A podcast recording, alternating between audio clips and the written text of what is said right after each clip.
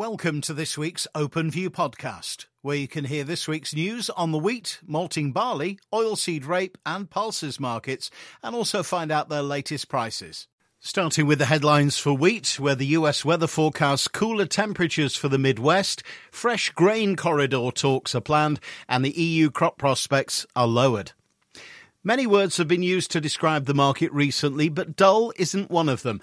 Last week, the market was in consolidation mode, with weather and the impending harvest the main conversation topics. Hope for the much vaunted export corridors had started to dissipate as Russian aggression continued and even global recession headwinds, which had weighed on equity, energy, and commodity markets, had abated. The US had enjoyed a long weekend to celebrate Juneteenth, and upon their return found that the US weather forecast had changed from hot and dry to cooler with scattered showers for this week, although the longer range forecasts are still for above normal temperatures and below normal precipitation in the Midwest through July. The world cannot afford a US maize crop failure with much reduced Ukrainian availability. News stories then started to appear, attributed to unnamed sources, of fresh talks involving Turkey, Russia, Ukraine, and the UN on grain corridors, following which carnage ensued with prices plunging to their lowest level since April as the algos kicked in. At the time of writing, the US market has moved sharply higher on reports of missile attacks on Ukraine's silos owned by multinational grain companies, which, if true, would make a mockery of any scheduled talks and further reduce Ukrainian export potential. Bizarrely, the UK and Matif futures markets, which appeared happy to mirror the US losses, appear reticent to follow the US gains.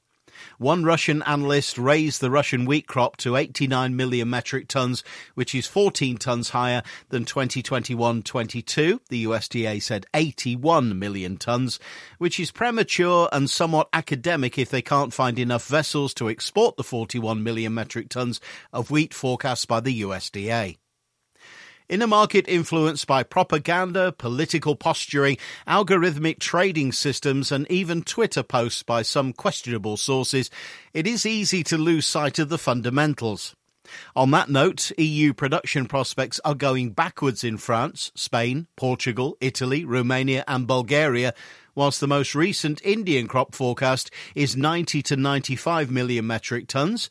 USDA said 106.5 none of which helps to solve the global food shortage despite the best efforts of politicians to jawbone prices lower. A market with restricted Black Sea availability shifts demand elsewhere. The question is, who can pick up the slack?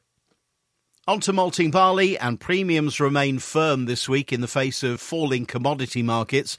The distinct lack of European malting barley sellers and continued maltster demand has maintained record premiums for malting barley over feed of late, though few in the UK or indeed Europe have taken advantage of such values.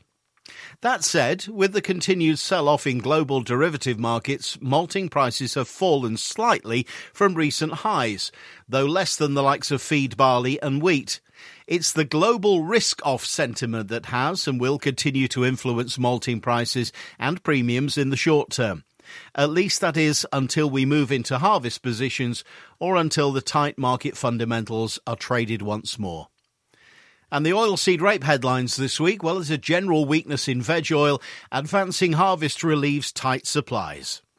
This week has seen pressure on the back of general weakness in the veg oil complex, falling Chicago and a weaker crude oil.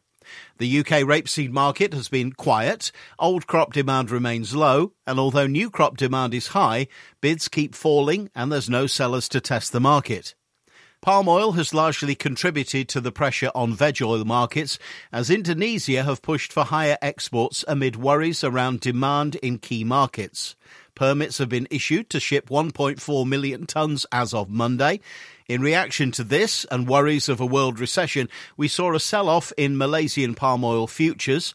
Weak Malaysian palm oil export data has also weighed on the market as products for June 1 to 20 fell 12.5% to 734,231 tonnes from 838,692 tonnes shipped during May 1 to 20.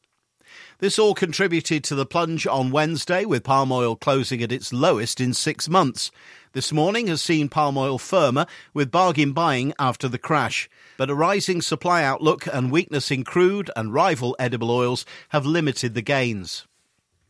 The rapeseed fundamentals of a tight supply look to continue into the upcoming year, exacerbated by reports of poor weather and yield concerns. The EU's crop monitoring service MARS revised down its outlook for the EU's rapeseed yield in 2022 to 3.12 tonnes per hectare from 3.17 forecast in May. The new projection was 2.4% below last year's yield. As harvest approaches, we're starting to see harvest pressure on prices, with some growers needing prompt movement. Speak with your local OpenField farm business manager for more information on our £5 storage contract for crop 2022 harvest, guaranteeing harvest movement and providing a cost effective way to extend marketing opportunities beyond the harvest window.